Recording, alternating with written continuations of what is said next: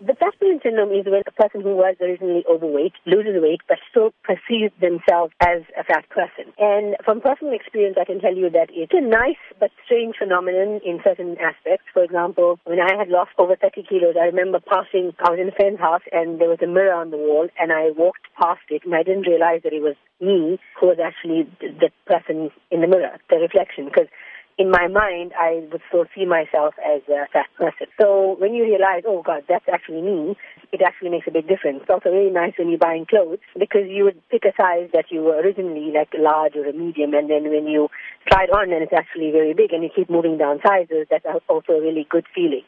So that's more the what the fat brain syndrome is. You also mentioned that there were a number of things that you couldn't do, that you couldn't wear, even though you had lost that weight.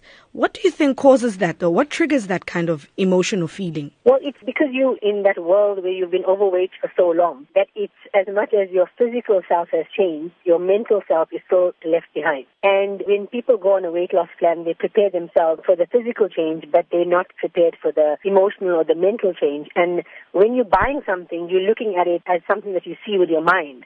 So when you're trying to put it together, it's not the same thing because you, if you're in your mind, you're still that fat person. Then when you're buying clothes, you're buying clothes for that fat person.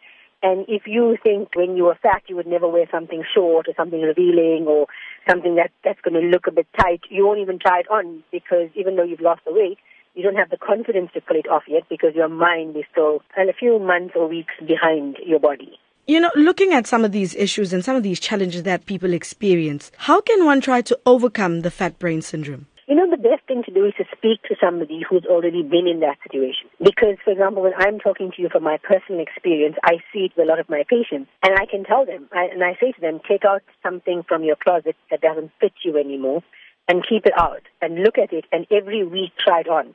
So it's basically you trying to train your mind as well as your body.